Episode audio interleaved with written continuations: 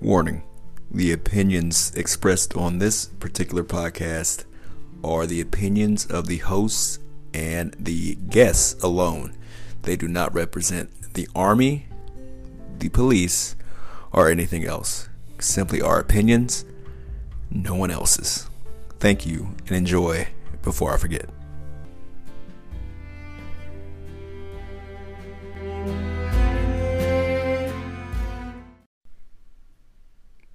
Hey guys, Tyree here with Before I Forget, and I want to talk to you guys a little bit about Anchor.fm.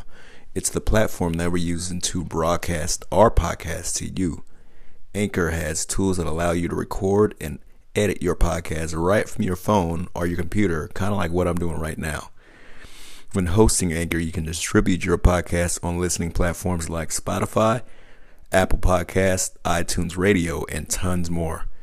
It's everything you need to make a podcast in one place. And best of all, it's totally free.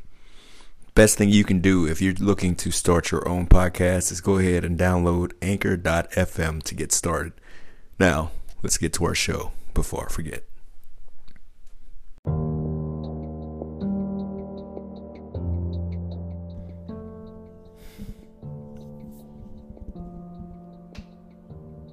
Hey, everybody. It's Tyree here, and this is another episode of Before I Forget. This is a solo episode, and I wanted to talk about something that over in my police career had a profound impact on my life uh, at that point. I'm going to talk about the Christopher Dorner situation. So, back in 2003. Well, no, let's back up a little bit more. Uh, Christopher Dorner was a uh, police officer with the LAPD uh, out of the uh, Harbor Division. Um, at some point, he was investigated for some shit and got fired. I don't know, or I mean, I know what it was. You can look it up, but I'm not going to go into that. I know the people personally, and uh, you know, it's really not cool at all to put their names out in this kind of setting. Uh, so I'll just keep that to myself. Anyway, um, he was fired for uh, claiming that his training officer did something. Uh, there was an investigation, like I said. His his lawyer or his uh, department assigned lawyer was Randy Quan keep that name in mind. They uh, they fired him, and for years, that hate and anger built up inside of him for years. Um, that whole time, he had a plan, and in that plan, it was basically to kill officers, hurt the department uh, man. So, the start of everything was with him sending a uh, package to Anderson Cooper at CNN, and it had this really weird content. It was a, a challenge coin from the police department that was shot up, and it had a note that was attached to it. It was one MOA or one minute of angle. Kind of lets them know that, hey, I know how to shoot. You know, I was 100 yards away from that coin when I shot it up. Basically, you know, a threat.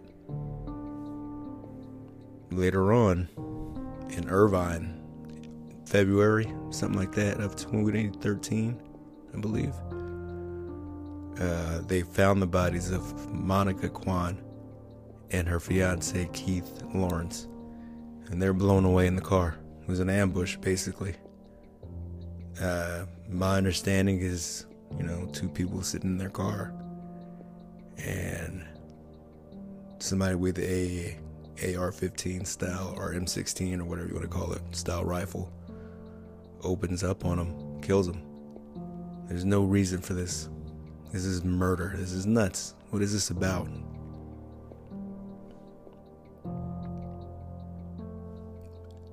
The the lady that was murdered was uh, Randy Quan's daughter, and Dorner, I'm assuming, because you know how do you get the information of where they live? Because that's his house. He had stalked them. It was an ambush. He he uh, opened up on him, and of all people to try to get revenge on, why would you go for the lawyer who tried to help you out's daughter? What a coward. And he tried to make himself out to be some kind of badass hero war veteran. He served, he was in the Navy. But, you know, who gives a fuck? There's a bunch of people in the in the in the world who are ex-military who aren't insane that pull off this kind of shit. Anyway, Try to focus. They were blown away. so that tells me that he was stalking them, and he figured out where they were, and he post and he and he uh, attacked them. That's when he sent that manifesto, some crazy ass letter, super long letter that he you know rallies against the department. It's like a I want to say like thirteen or fourteen thousand word manifesto that he sends and tries to explain what he does or why he did this. So now all of the police department we're trying to not we're I'm not I'm nowhere near trying to say that I was involved in that kind of stuff. But I'll explain what I was involved in. Anyway, they uh you know, it's not too hard to piece it together. I mean, in this letter he he claims the shooting. He even says in the letter, you know, you can probably find some evidence that I left the scene. So it's nobody else but him. So all of the LAPD, we're all on high alert. You know, this dude's out here, he wants to kill cops. It doesn't matter who, doesn't matter where or why. You just get ready. Be ready. Hmm. Now, I've been in that situation before, the combat thing. You know, this is what that equated to in my head at that point. It Was combat. You know, keep your eyes open, head on a swivel. You know, be ready. And then I started to see some of the people that I'm working with. Jesus. Fear in their eyes. I mean, I was afraid too, but I'm not going to show it right now. I mean, we got to be serious. This shit's real. This is life and death right now just because you weren't expecting to, you know, do that part of the job doesn't mean it's not a reality. It doesn't mean it's not going to happen. And it's happening. Because just after that, Dorner's driving down the street and he sees the cop car. In that cop car, there are two officers.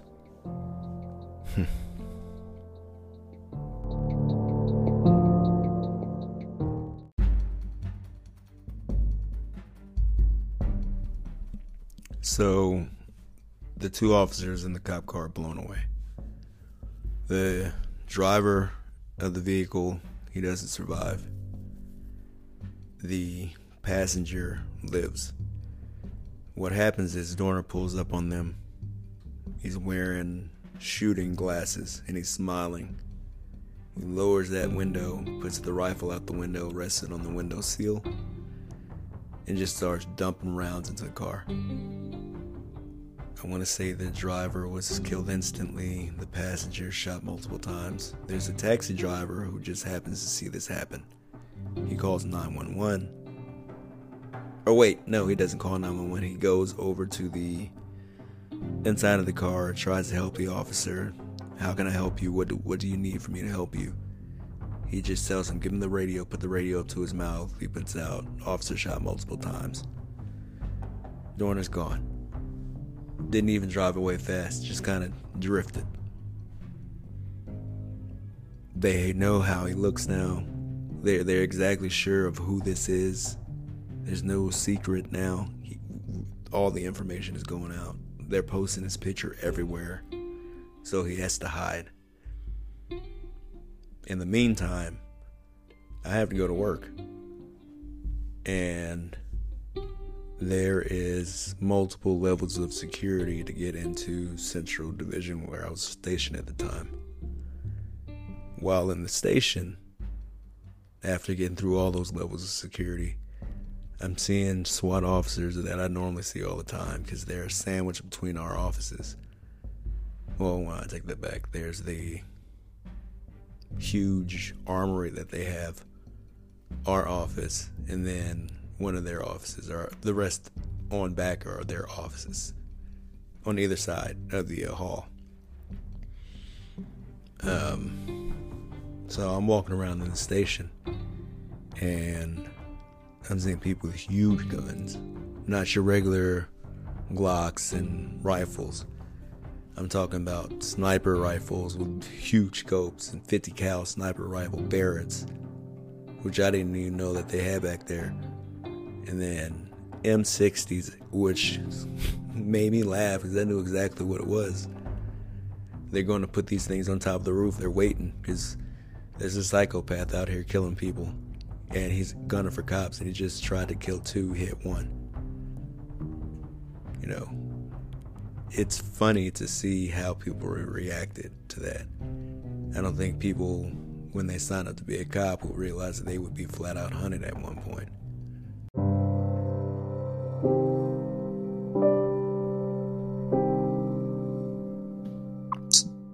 So, meanwhile, while he's hunting us, we were being ultra paranoid to the point that we were shooting up random trucks that kind of looked like the truck that we're looking for, which is the Nissan Titan.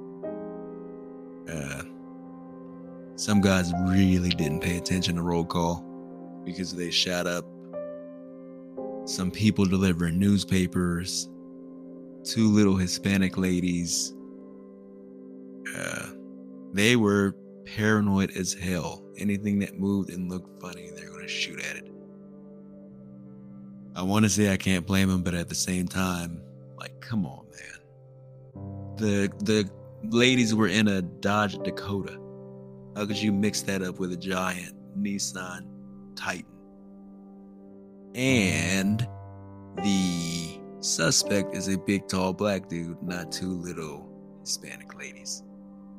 Get your head out of your ass. This is some real shit going on here. While this is going on, Dorner's in the woods. It's cold out, snowing.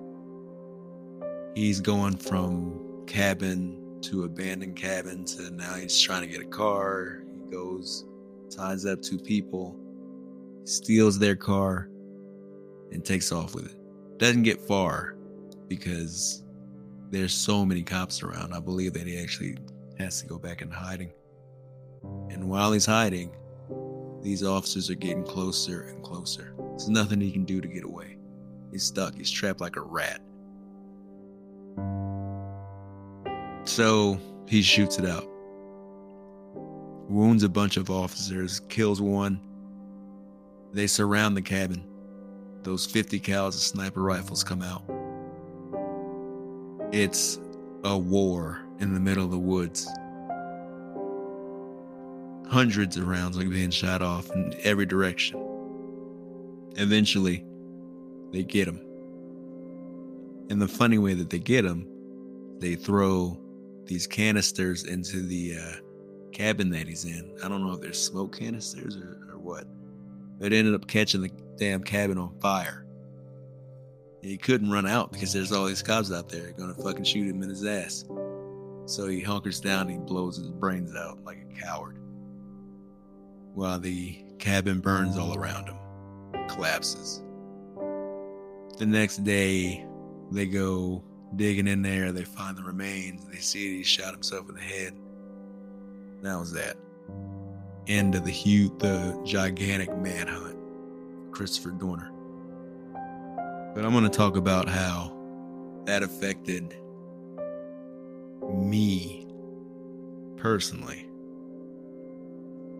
now, when you work around these people and you hear these stories about, oh, this was allegedly what happened, or this is what he said happened, eventually you learn from everybody who you're speaking to. You can kind of piece your own truth together, at least what you think it is. Do I think the reasons why uh, Dorner was uh, fired were valid? Yes. Was I there? No. Can I tell you the exact m- small details about what happened? No, because again, I wasn't there. You can go on Wikipedia and look it up if you want to hear what uh, read what I'm talking about. I'm not naming any names. I'm not going to point any fingers or, or say anything crazy like that because again, I wasn't there. Emotionally, I didn't know what was going on with that at that point because this was way before I got onto the department. Well, not that far, but you know, far enough. But far enough that I was warned about him. He wasn't, he was long gone by the time I got there. But I was warned by a person working on the desk, this black dude with thick glasses. I got a unsatisfactory rating for something. I think I had uh, put too many periods on a piece of paper Fucking Tia was a bitch. Anyway, the uh, guy working on the desk, he's kind of broken down, a little bit old. He's like, you know, they're trying to railroad you, right? Like, what do you mean? He's like, you remember Dorner? I'm like, no. He's like, yeah, they railroaded him out of here. And it's funny to me that all these years now, I remember that. So, was there a conspiracy? No, I don't think so uh, talking to the people directly involved, sitting in those cars, witnessing what happened and what didn't happen. You know, I have my own opinions about things. Um, no, I won't. I'll keep that to myself. Listen to more episodes of uh, Before I Forget. Thank you for listening to this one. Thank you for hanging out with me on this Thursday afternoon, evening, morning or whenever you're hearing this. I really do appreciate it. Our numbers are going through the roof. Uh, I can't thank you guys enough for everything that you're doing for our show. Just by looking at it, I mean, listening to it. What I need you guys to do more than anything is share it. If we share the show, more people will hear it, more people start thinking about hooking up with their friends and hanging out again that's the goal for this whole thing, really. Before I forget the things in my head, I want to sit here and talk to my friends about it. We get messages from people who have been trying to do their own thing and, and now they're talking to their friends again. That's awesome. That's the goal of everything. We want to hear about it. There's ways you can get messages to us uh, there's a link in some of these uh, posts that I'm going to post that's going to have a way that you can actually send us a message. If you send us a message, we'll include it in the show. It's not a type message, you actually have to talk. But hey, man, if some of your friends hear this, when you share it, they'll hear it and they'll hear you and then they'll want to talk again. And, you know, it, it's the big cycle. So I'm happy that I'm able to help uh, me and Kevin are able to help reach so many people. I mean, it's helping me out. I have uh, started some pages on my own to manage everyone who's been on the show to try to keep them all together so we can continue to share these stories. It's been a hilarious time looking at all these pictures. I can't share with you guys, but you know, people who have been on the show, they give us these uh, pictures and videos of times we're in Iraq or times we're in Schweinfurt things like that. And it's been awesome. So, I mean, thank yous, all of yous out there who's been uh, keeping up with our shit. Uh, and uh, that's it for the day. So, thank you for listening to Before I Forget. Please like, listen, and subscribe and share. Share as much as you can. Thank you. Have a good one.